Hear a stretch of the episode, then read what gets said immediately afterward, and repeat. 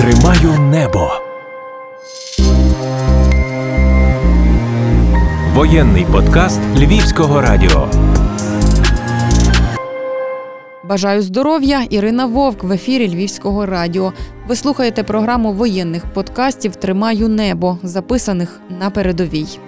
Боротьба за свою країну у воїна з Донецька із позивним Лось стартувала під час Революції Гідності у рідному місті. А коли почалася війна у 2014-му, він створив організацію, яка здійснювала гуманітарну місію у прифронтових і навіть окупованих ворогом територіях, допомагаючи цивільним вижити. 24 лютого 2022-го він вступив до лав Збройних сил України і став вояком 241-ї бригади тероборони. Захищав Київ, не маючи ніякого військового досвіду. Його позиція була майже поруч із його будинком. Після звільнення півночі України Лось відправився із своїм підрозділом на Бахмутський напрямок, де невдовзі в бою потрапив до полону. Сім місяців невідомості й тортур, і нарешті повернення додому. І, попри все пережите, він знаходить в собі сили бути воїном Збройних сил. Залишайтеся з нами. Історії цього чоловіка вражають. Справжня історія героя. Привіт, друже Лось. Здорово. Дуже класний позивний. Я зараз про нього буду розпитувати, що в тебе. З нами сьогодні військовий 241-ї бригади тероборони Київщини, в якого війна, власне, повномасштабна застала його в Києві, і він, не сильно вагаючись, одразу пішов в територіальну оборону боронив Київ, а згодом потрапив на схід. І, на жаль, так вийшло, що і до полону довелося потрапити. Про це теж будемо говорити. Привіт. Здорово. Е, Я знаєш, спершу все-таки почну з позивного, тому що це насправді дуже прикольна історія. Звідки вона в тебе взялося? Ну, а коли ми щойно вступили до лав тероборони, а то це були ну, новостворені формування і забезпечення в них з'явилося не відразу. На початках у нас була тільки зброя, а все решта, навіть їжу, одяг і так далі, ми отримували від ну, киян, які підтримували своїх захисників всім, чим могли. І от мешканці міста зібрали теплі речі, щоб ми хоча б не мерзнули там в своїх окопах на позиціях, бо на відміну від звичайних містян, ми були е, на свіжому повітрі майже цілодобово. І а коли роздавали ці привезені волонтерами теплі речі, мені дісталася смішна шапочка, на якій був намальований веселий лось. Але я її все одно вдягнув, бо інакше в мене не було. І е, ясно, що вже наприкінці цього ж дня ніхто з побратимів інакше як лось мене не називав. І е, потім, вже коли треба було вигадати собі позивний, я вирішив, що я не буду нічого тебе він вже вигадувати. Да, що він в мене вже є, якби то хай буде лось. І в ефірі простіше. В ефірі простіше, є якийсь е, елемент самоіронії, а всі добре знають про кого йдеться, бо якби ну, відразу видно. Тоді позивні а, роздавалися або придумувалися собі дійсно як якісь клички в дворі між пацанами. А наприклад, зі мною в підрозділі а, був хлопець з села на Київщині, який весь час, поки ми воювали, ходив і нудив, що в армію він пішов в той самий день, коли насправді то в себе в хаті мав заливати стяжку. І ясно, що потім його позивний був стяжка. На жаль, на жаль, пізніше він загинув на сході. Прикро, сумно, важко такі речі. Тоді, коли починалося все, ну як починалося, так в 22-му році, коли повномасштабка почалася. До речі, ти пам'ятаєш, е, де ти був, що ти робив? Чи ти прокинувся вранці і зрозумів, що от воно і настало?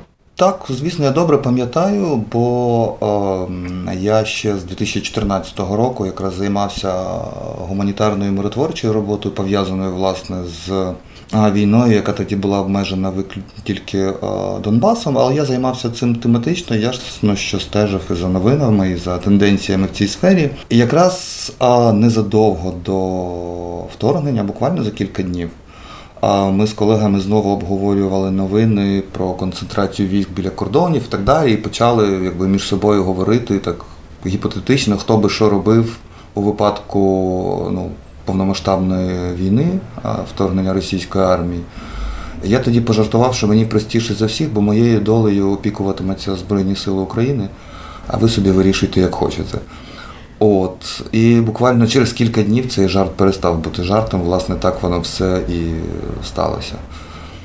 Ну, до останнього я не вірив, що вторгнення відбудеться. Я я належав до тих, хто думав, що з раціональної точки зору це буде самогубство для Росії, і, і політичне, і військове. І... Тобто я був впевнений, що у випадку війни ми її програємо, але що для Росії це буде стратегічна поразка. А чому програємо?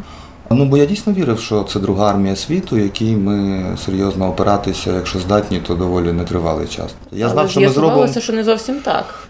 Пізніше з'ясувалося, що не зовсім так, але в перший день війни я був в цьому впевнений. Я був впевнений, що війна буде короткою, і ну, на полі бою українська армія зазнає якби проявить себе дуже героїчно, але зазнає поразки, як це, на жаль, неодноразово бувало у наших війнах е, з Росією якби в минулі століття. Тобто я приготувався до повторення історії УНР чи УПА. Угу. Я думав, що все буде так само. Тобто ми дамо черговий героїчний бій під крутами, героїчно поляжемо, а наша країна знову буде окупована Росією.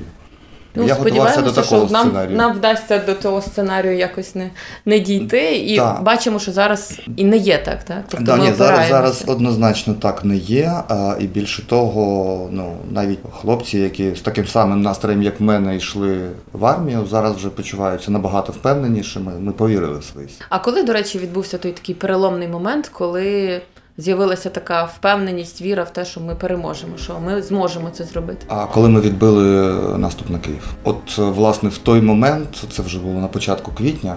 Я почну з того, що у частин тероборони, а на відміну від решти формування у збройних силах, є одна специфіка. Це класична легка піхота, яка за штатом навіть не має власного транспорту, і тому відповідно при оборонних операціях це єдині підрозділи, які заборонено відступати. І власне в Києві ми тим і займалися, що якби міцно отримуючи позиції по периметру міста.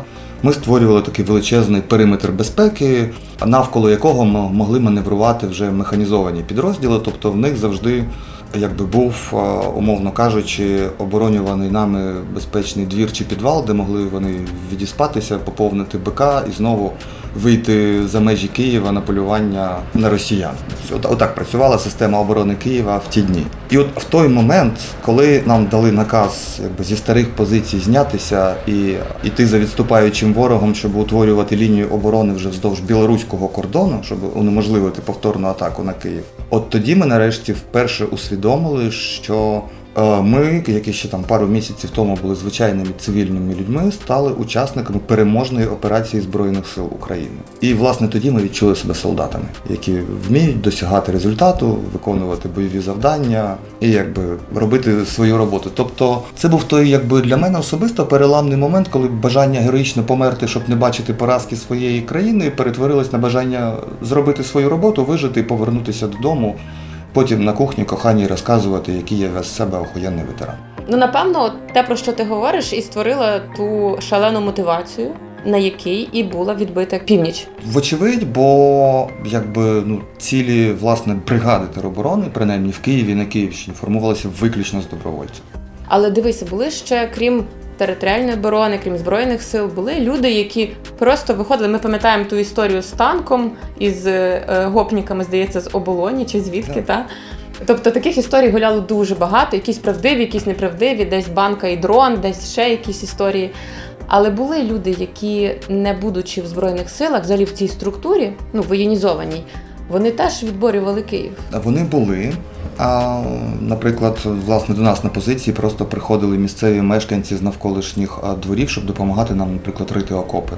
Абсолютно безкоштовно приходили люди, якби ну я скажу, оборона Києва це була спільна операція збройних сил і власне мешканців міста. Тоді всі кияни стали величезним єдиним гарнізоном, який відбивав якби, навалу російської армії. Тобто там доходило навіть документного, що, вибачте, місцеві хвойди приходили до нас на позиції і пропонували безкоштовну волонтерську допомогу, ну, чим можуть. Щоб ми трошки розслабилися да, і зняли стрес. На жаль, командири це діло не дозволили, сказали, що зараз не той час. Ну, коротше кажучи, да, від такої Були допомоги ми відмовилися, да, але я ж кажу, люди нас годували, люди допомагали нам рити окопи. І власне да, були спроби створювати, окрім офіційних формувань, ще й такі якби ініціативні групи з людей, які теж хотіли боротися з ворогом. Але штаб оборони Києва якось швидко це все впорядкував і все розставив по своїх поличках. Бо насправді така ініціатива, ну окрім того, що звісно, що це надихає, це привабливо, це дуже файно виглядає ну, з точки зору там пропаганди, це дуже класно в медіа. Але вона Але, з- але військовою з точки зору, да, це породжує безлад. І е, окрім того, що битва за Київ це була перша визначна перемога української армії в цій війні. Водночас я думаю, що ця операція може претендувати на звання найбільшого в історії української армії епізоду Friendly Fire. Коли через безлад всі стріляли в усіх, і, на жаль, дуже багато підрозділів ну, українських сил оборони теж вступали в бій між собою, не Це була своїх. проблема комунікації, тобто не було зв'язку, чи А не це- було зорганізовано А, достатньо. Це була проблема скорше організації, а, бо до оборони міста залучили всіх, тобто збройні сили, а, територіальну оборону, там, поліцію, Нацгвардію, ну, всіх, хто потрапив під руку, але кожен з них продовжував керуватися своїм командуванням, яке між собою не завжди комунікувало. Плюс а цією ситуацією треба зазначити доволі вміло. Тоді користалися російські спецслужби, проводячи масштабні ІПСО в соцмережах, в першу чергу в телеграм-каналах, де починали розповсюджувати чітки, що мовляв містом, там захопивши машину швидкої допомоги, пересувається диверсійна група, там або на такому-то цивільному авто, такого-то кольору, там якби їде група найманців Вагнера, там штурмувати офіс президента і так далі. Дуже багато, на жаль, якби випадкових жертв е, ставалося як внаслідок е, ну, хаосу в, в перші тижні, хаосу в системі оборони, так і внаслідок таких провокацій, бо е, в добровольці прийшло дуже багато якби, молодих хлопців, вже ну, не з мого покоління, а молодшого, які вже виросли зі смартфоном в руках і звикли якось більш довіряти тому, що вони там читають чи дивляться в е, соцмережах, месенджерах е, і так далі. Якби ну цим якби ворог теж намагався скористатися. А тому о, якби нам довелося одночасно долати і а, зусилля а, ворожої армії, і а, хаос і безлад у власних лавах. Тому Ну там була- був такий хаос, що я пам'ятаю, в тебе присяга навіть була в е, звичайній там якійсь курці, мені здається. Ну тобто, в чому в чому була можливість, просто зброя була, так? І, і складали присягу безпосередньо ну, в часі бойових дій. Да, да, безпосередньо, якби ми тоді а, да, чергували на оборонних позиціях в Києві, і от в паузах між чергуваннями та зміна, що змінилася, йшла, шикувалася десь там в бункері, де ми відпочивали між чергуваннями. Хлопці шикувалися, приймали присягу. Це зайняло там кілька днів, бо треба було дочекатись, поки всі відчергують і знайдуть там час пройти ці формальності. От, хоча, ну, попри те, що це було обставлено доволі скромно в такому невибагливому антуражі, для мене все одно це один з найбільш урочистих моментів мого життя. Були миті, коли здавалося, що не вдасться. Чи була чітка впевненість все-таки, що відіб'ється? Ну, можливо, ми знаємо, так, що були і загиблі, були смерті серед цивільних. Ну, бо це якась його такі тактика жорстокості незрозумілої. Чи воно якось підривало, скажімо, не так мотивацію, як впевненість в тому, що нам вдасться? Я зараз вже якби цього не пам'ятаю, але мої друзі, знайомі і колеги з колишньої ще цивільної роботи показали мені старі переписки, що виявляється, я тоді навпаки сам всіх заспокоював. Щоб вони не панікували і не переживали, що Київ візьмуть. Але насправді таким поворотним моментом, коли от все висіло на дуже тоненькій ниточці, ну це власне були дві події. А перше, це коли виникла загроза повного оточення столиці. А друга це коли позаду нас не лишилося нікого, бо в бій кинули навіть бригаду, що охороняла Генеральний штаб. Тобто навіть такий був епізод та в часи битви за Київ. Ого. І якби остання лінія оборони це були люди, які ще там, умовно кажучи, два тижні тому були просто цивільними і ніколи не служили в армії. Але відступати нам заборонено, а за нами нема вже нікого. При цьому ж ми ж якби не просто там сиділи в окопі і там просто сиділи. Ми ж весь час продовжували розбудовувати систему оборони, покращувати її, мінувати місцевість, перекривати дороги, там в усіх будівлях готувати засідки з гранатометами, снайперськими позиціями і так далі. І після певного моменту я от уже впевнено всім казав, що Київ взяти неможливо. Зруйнувати так, а взяти ні. А пам'ятаєш, е, ну це був не один день, скажімо так, е, кілька днів, е, період якийсь певний, коли вже відступили російські війська, коли вони вже покинули північ з різних сторін, звідки наступали, так? Тобто їх вигнали. Ти пам'ятаєш свій емоційний стан в ці дні? Я навіть пам'ятаю, чим ми всі займалися. Ми щойно стало в нас трошки спокійніше. Ми всі миттєво почали довбати наших командирів з вимогами організувати нам якесь навчання і підготовку.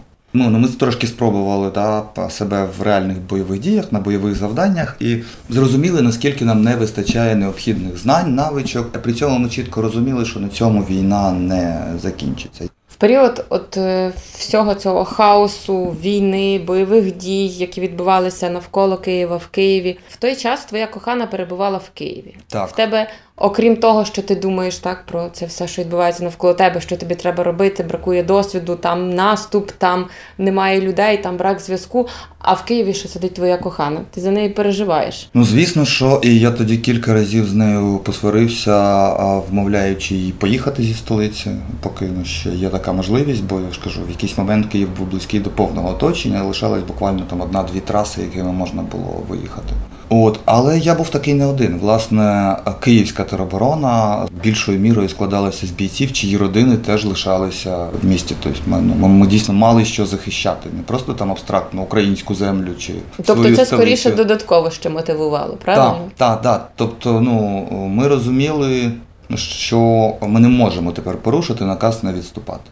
Бо якби нас до цього змушує не лише наказ нашого командира, але й той факт, що за нашими спинами десь там ну, наші Причому в прямому значенні, буквальному значенні слова. Причому за буквальному значенні, да, від моєї позиції до мого будинку, де я раніше жив, було 15 хвилин пішки. Ну, якби це з одного боку мотивує, але це така мотивація, яка може зіграти як в плюс, так і в мінус. Бо багатьох ну, бійців це починає дійсно дуже сильно там турбувати.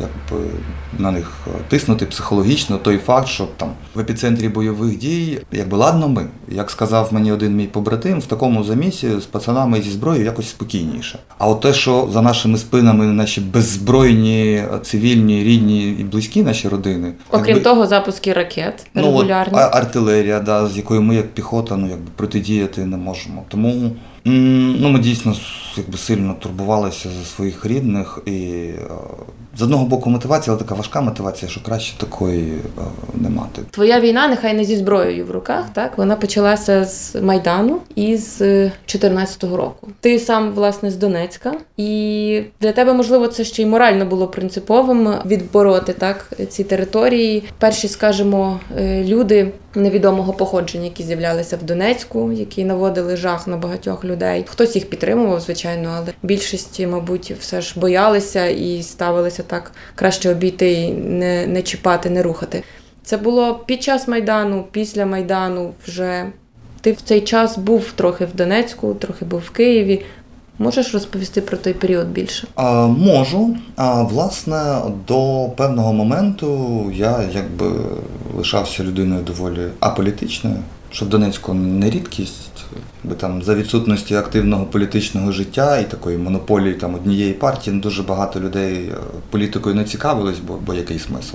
Але що власне сколихнуло майже всіх моїх таких самих аполітичних, цинічних е, друзів, і мене також це власне епізод е, 30 листопада 2013 року, коли були побиті розігнані е, Беркотом студенти на Майдані. І, і вийшли ми всі, бо ми вже були такі, ну. Вийшли в Донецьку. Да, в Донецьку. В Донецьку вийшло там кілька тисяч людей, і це в основному було таке покоління 30 тобто покоління, в якого якраз підростають діти. Бо ми ну, якби вийшли сказати, принципі, дуже просту річ, що ми проти того, щоб насильство стало нормою у спілкуванні влади із громадянами. Бо ми розуміємо, що в нас підростають діти, які незабаром стануть студентами, і ми пам'ятаємо себе ще студентами. І, ну, і, ми дуже легко могли поставити на місце е, тих е, дітей на Майдані своїх дітей. Ну, в уяві. І тому ми вийшли сказати, що ні, ну ми проти таких підходів, якби люди, звісно, що можуть мати різні думки, в чомусь не погоджуватись зі своїм урядом, тим більше після такого якби китка з євроінтеграцією, на яку багато хто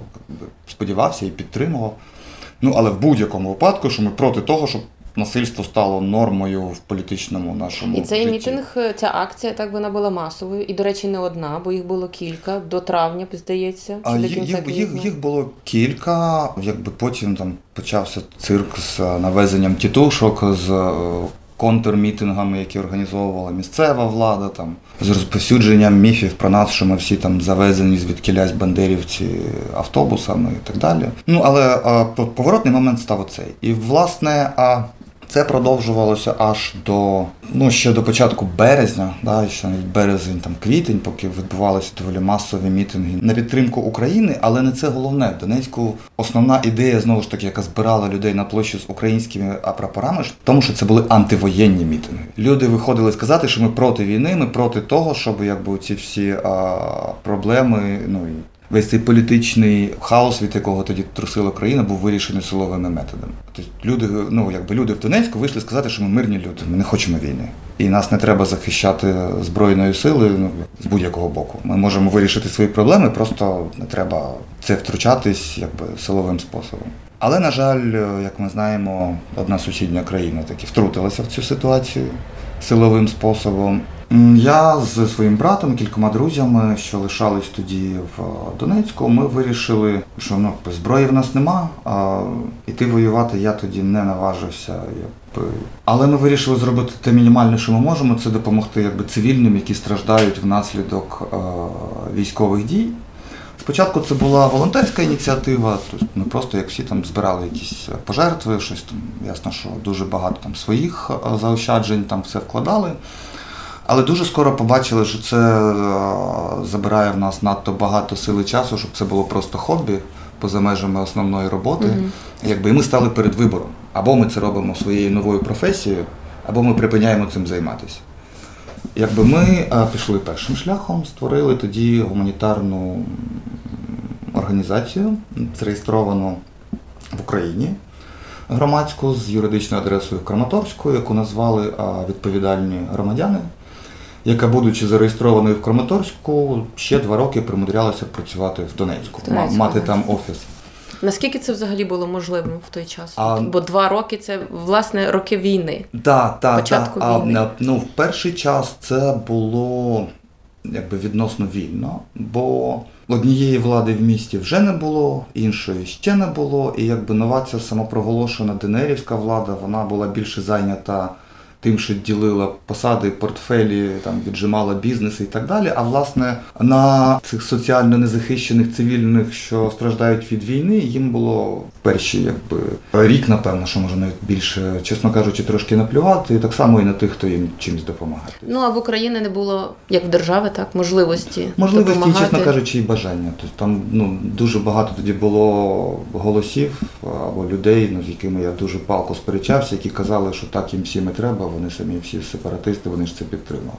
Чи насправді ну все загальна, загальна така підтримка донечан і луганчан оцих е, сепаратистських років це була картинка, створена власне російською пропагандою, російськими спецслужбами. Але на жаль, то якби люди схильні не критично це все сприймати, і в мене волосся дибки ставало, коли згодом е, обговорюючи там політику української держави щодо Донбасу, люди всерйоз посилалися на цифри голосування на референдумі за незалежність ДНР організованого Росією. Казали, ну як же там же що 93% 100% проголосували за. Я думаю, люди, ну ви вже забули, хто цю цифру якби вам виклав, та ну звідки він її якби намалював, де вона взялася. Ви дійсно вважаєте, що Росія може провести такий а, свободний демократичний референдум, результатам якого можна потім довіряти, і ще ну якби використовувати як цілком поважний, навіть соціологи, там науковці потім оперували цими даними, обґрунтовуючи свої там науково-політичні викладки. Ну добре, що ти про це говориш. На цьому власне треба наголошувати тому що в нас дійсно люди схильні приймати факт якийсь звідкись Так. і не завжди ну а- аналітично якось над ним попрацювати і подумати. А, Власне, ті люди, яких об'єднала наша організація, це якби на піку її розвитку було там близько 40 волонтерів. Якби об'єдналися навколо ідеї, що якби наші земляки, люди, поруч з якими ми виросли, прожили все життя, це жертви і заручники цієї ситуації. І вони, як ніхто, потребують зараз підтримки і захисту. І оскільки держава українська наразі не спроможна на цій території захистити своїх громадян, то ми, якби як власне відповідальні громадяни, мусимо мусимо взяти цю функцію на себе, ну наскільки зможемо. Звідси і назва організації. Тобто ми, а, якби називаючись відповідальні громадяни, а, проголошували ідею, що ми беремо на себе функції системи соціального захисту на цій території від імені Української держави. Я правильно розумію, працюючи вже е, в Києві, ви змогли доставляти гуманітарні вантажі лише на підконтрольну Україні територію. Так, спочатку, да, дійсно. Ну, ми перетворили свою юридичну адресу в Краматорську на реально працюючий офіс і зосередилися в основному на такій а, точковій допомозі, а в тих районах, куди через міркування безпеки великі місії ну, не доїжджали, умовно кажучи. Тобто це були селища під Авдіївкою, там на Маріупольському напрямку. Ті райони, куди за викликом навіть швидка не приїжджала, то туди ми їздили. Власне, вторгнення, так, тобто до вторгнення ти займався суто такою гуманітарною місією, їздив по цих територіях, по тих теренах.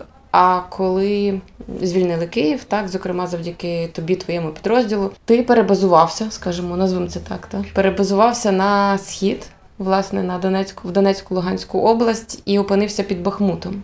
Так, все правильно. Ти побачив це вже не з боку людини, яка розвозить гуманітарну місію, здійснює гуманітарну місію, а людини зі зброєю, яка вже відборює державу і ту територію, яка є українською. Як ти це по-іншому побачив?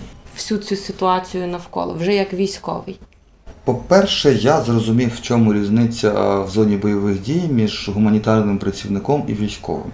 Ну, логічно, так. Да, бо я якби ну, так самонадіяно вважав, що я до цього всього трошки краще морально готовий, ніж мої побратими, бо мав досвід ну, перебування в зоні бойових дій як гуманітарний працівник. Тобто ти реагував на якісь вибухи по-іншому, ну, на Типу, стрілянину. але виявилося, що коли ти просто, будучи якби цивільним, ризикуєш стати випадковою жертвою, це одне. А коли ти військовий, в якого стріляють вже цілеспрямовано, Ти коли ти ціль. вже коли ти вже легальна ціль, да, то це вже геть зовсім інше відчуття.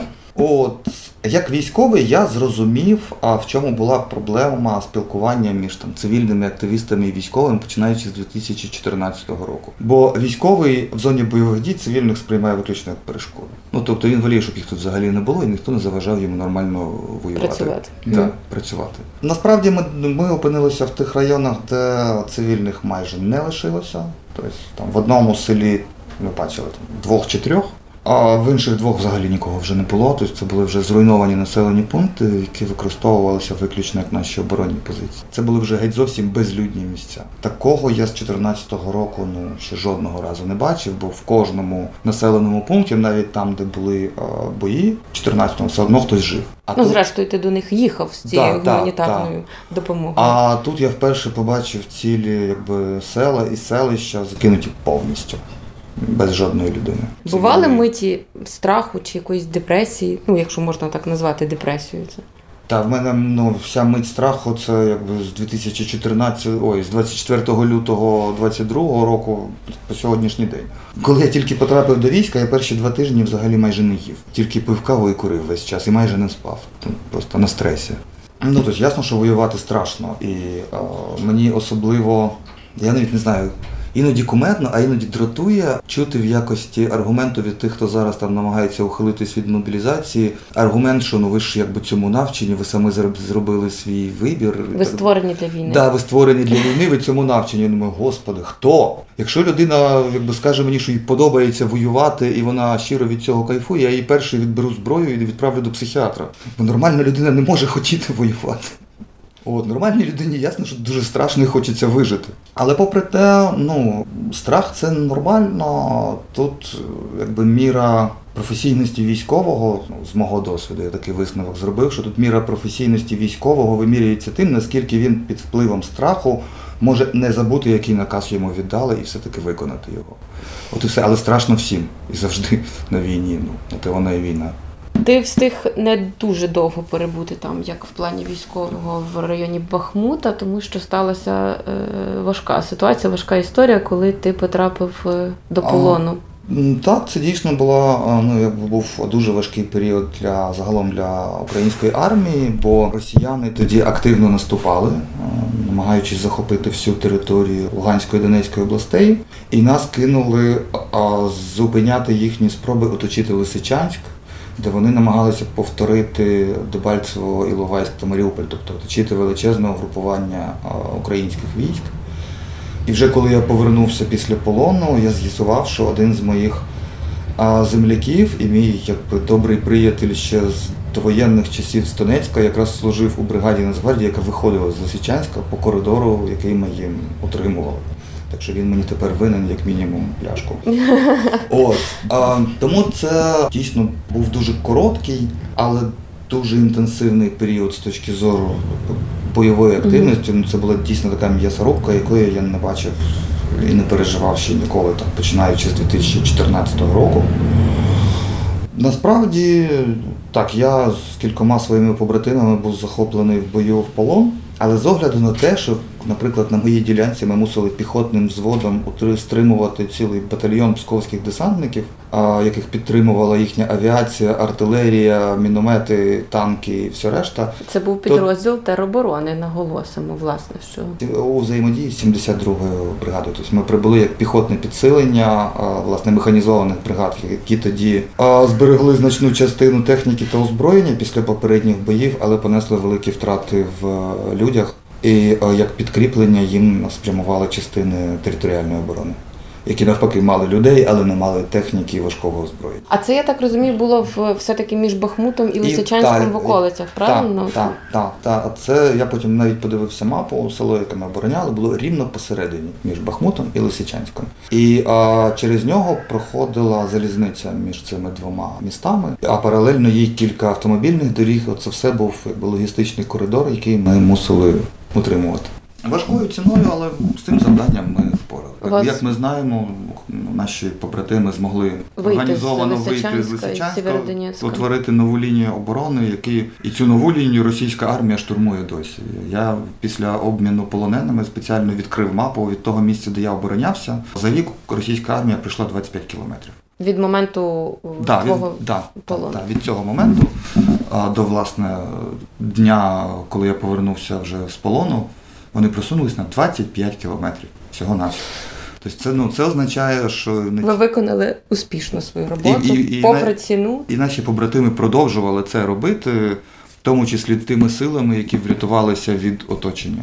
Твій власне підрозділ, так, твоя група, ви потрапили в оточення чи в засідку ворога? Як це трапилося? А ми потрапили в оточення внаслідок, на жаль, доволі прикрої помилки офіцера 72-ї бригади, який командував цим зведеним підрозділом. Бо він задля того, щоб уникнути перехоплення наших радіообмінів. Точної причини я не знаю, чому він цього злякався.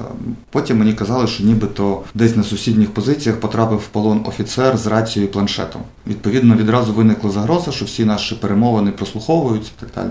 І він прийняв з одного боку логічне рішення в цій ситуації змінити налаштування і канали зв'язку. Але помилкою його було того, що він вирішив зробити це на всіх позиціях одночасно і просто зібрав всі засоби зв'язку докупи, щоб змінити їхнє налаштування. І якраз в той момент, коли ворог пішов власне на такий вирішальний штурм наших позицій. І тому, коли там стало ясно, що утримувати позиції ми більше не можемо. При такому співвідношенні сил 1 до 10. І зв'язок, я так розумію, І- не зовсім був постійний, враховуючи те, що змінилися. Зв'язку не було взагалі.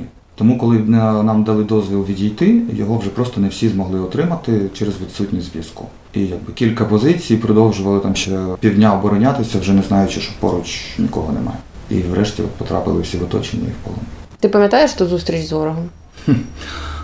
Звісно, вони вийшли на нашу позицію з тилу, бо ми ж якби не знали, що там ну, наших сусідів вже поруч немає, тому якби так назад не дуже дивилися. Ми обороняли свій сектор. Тому я почув якби шорох такий в лісі, що хтось іде, повернувся і побачив, що в мене вже з коліна, десь з відстані метрів п'яти ціляться три десантники російські. І ще там близько 40 вже півколом так лежить по лісі в готовності відкрити вогонь. А на той момент, якби ми вже там ну, кілька днів були в боях, контужені всі були наглухо, спали менше двох годин на добу. Тобто були вже такі, якби напівзомбі.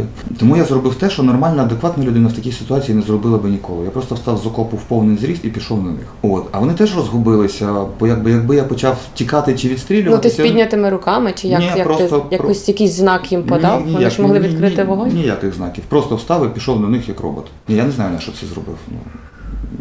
Чомусь. Я відреагував на них саме так. А вас багато було, до речі, на тій позиції? Четверо. Четверо проти 40. Тобто, я ж кажу, в тому Ну, районі співвідношення сил було 1 до 10 на всіх ділянках.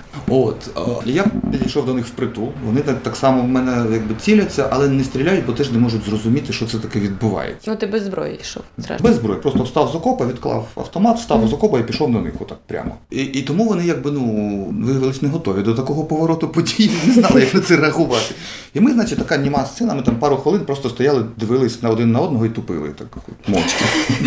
І ще 40 чоловік А, їхніх. ну да, да, да, да. 40 чоловік так, так трошки здалеку на це дивилися, теж не могли зрозуміти, що відбувається. А потім вони мені задали просто геніальне питання, кажуть, ти хто? А в такому стані мені це питання видалося дуже складним. І я дійсно таки став і замислився, а хто я? Що я тут роблю? Для чого все це? А от і, значить, е, тут вони вже додивились, там, що на руці жовтий скотч, там, ну, розпізнавальні знаки, і висунули вимогу здатися, сказали, ми вас все одно візьмемо, питання тільки в тому, якою ціною. Тут мені значить, включається такий донецький пацан, і я починаю на них бикувати. Кажу, пацани, ви що? Ну я ж тут не командую, я ж не можу за всіх рішати. Мені треба пойти старшого спитатися, що він вирішить, так і буде. У мене ж теж свій командир є, як у вас. Тобто ти повернувся в окоп для того, щоб визначитися, чи ви будете супротив чинити, чи ви будете здаватися? Так, я пішов доповісти про ситуацію своєму командиру, який зі своєї позиції цієї всієї двіжухи не бачив. Спитався, що робити. Я свою думку сказав чесно, що якщо ми вирішимо ну, чинити супротив, нам ну, ми тут просто якби, героїчно, але без всякого сенсу поляжемо та і все. Коротше кажучи, командир подумав. А йому це теж було важко, він же ж теж був наглухо контужений в такому самому ну, от, напівпритомному стані. Але він вже своєю владою, як старший офіцер, віддав наказ скласти зброю і здатися в полон з метою збереження життя особового складу.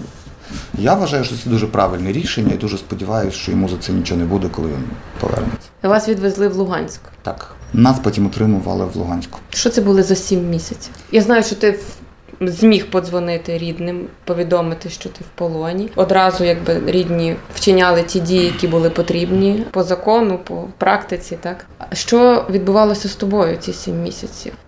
Те, що і зрештою полонених, допити, катування, тортури, утримування в антисанітарних умовах. Тобто російська машина перемелювання військовополонених працює для того, щоб повертати наших хлопців додому максимально небоєздатними. Але при цьому прямо не порушувати міжнародні конвенції і повертати без видимих слідів знущань і так далі. Але попри це були, як ти кажеш, тортури, так що вони собі дозволяли, якщо ти можеш про це говорити.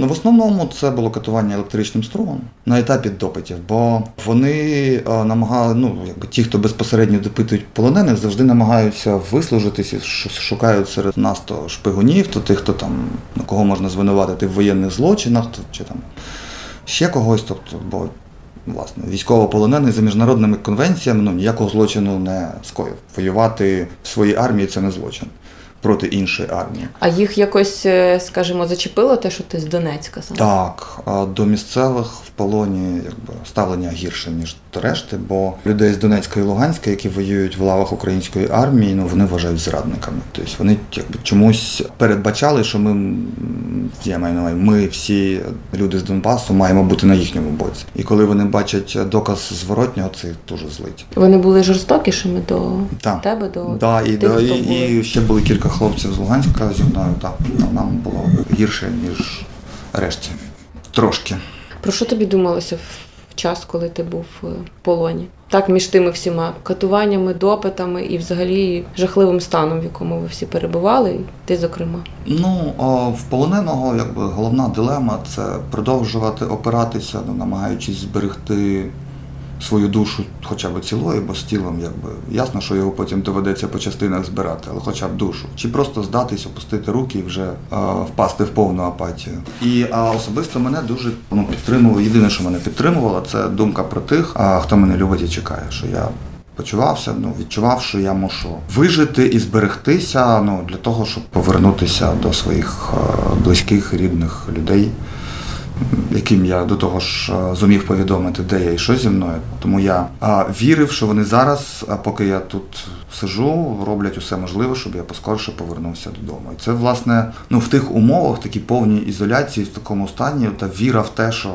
люди, яких я люблю, зроблять все, щоб я повернувся додому. Ну це був майже мій внутрішній релігійний культ. Але вони зробили це. Звісно. Ну тобто, це завдяки їхнім зусиллям, так і не знаю ще яким силам іншим е, це вдалося. І через півроку вдалося через сім місяців. Сім місяців, так. Да, мені вдалося повернутися якраз е, на Новий рік, 31 грудня. І якби всі е, мої рідні і друзі сказали, що це був найкращий подарунок на Новий рік, який вони мали за все життя.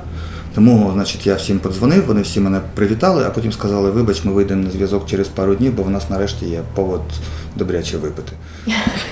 Ну, я пам'ятаю повідомлення, власне, від твоєї коханої про те, що звільнили вдома. Е, твої перші е, емоції, взагалі, коли ти зрозумів, що все це все закінчилося. Воно довго тривало, важко було. З тілом, так як ти кажеш, доведеться працювати довго. Як ти в той момент, коли опинився вже в Україні, так, в Києві, чого тобі можливо найбільше захотілося? А от тут не тут, тут якась а, ну, відбулася дивна річ а, з, з тих якби простих радостей життя, за якими я сумував. А я дуже хотів, ну мріяв про те, що повернусь додому, як включу свій комп'ютер і буду цілодобово гратися в комп'ютерні ігри. А потім якось приїхав, завантажив відьмака, відкрив 5 хвилин, погрався, закрив і, і все. І пішов їсти. І пішов їсти. Ну, насправді ти не відразу можеш повірити, що все нарешті закінчилося. Бо, по-перше, без усілякої інформації з зовнішнього світу ми там іноді взагалі не вірили, що обміни відбуваються. У нас були якби дві, так би мовити, а, як це, протиборствуючих секти. Значить.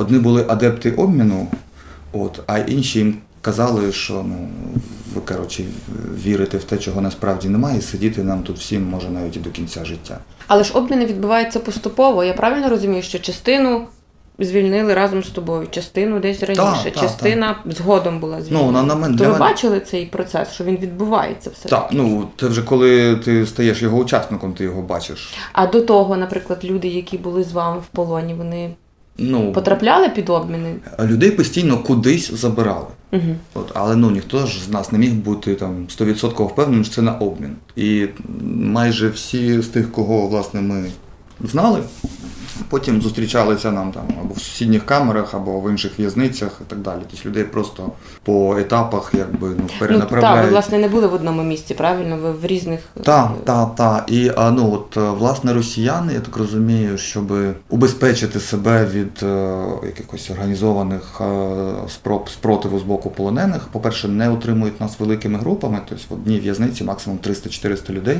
Ще й а, а, час від часу активно проводять ротації. Тобто, А якісь харчування, я не знаю, цигарки, ще якісь речі. Там були взагалі доступними? а тільки тим, хто мав місцевих родичів, які- могли передавати їм передачі. І напевно там були і ті, хто порушував правила ДНР і ЛНР, так званих, так? Їхні же ж. А так, е, Адепти. от єдина категорія в'язнів, до якої ставляться вони гірше, ніж до полонених, це власне е, заарештовані і засуджені е, бійці їхньої армії. За зраду. В основному за відмову воювати так. Ну або за якби, такі речі, які типові для воюючої армії, там алкоголізм, мародерство. А вас перемішували, скажімо, з такими людьми? Ні, ні, ні, полонених Окремо отримували окремо, і іншим в'язням з нами спілкуватися було суворо заборонено. Угу.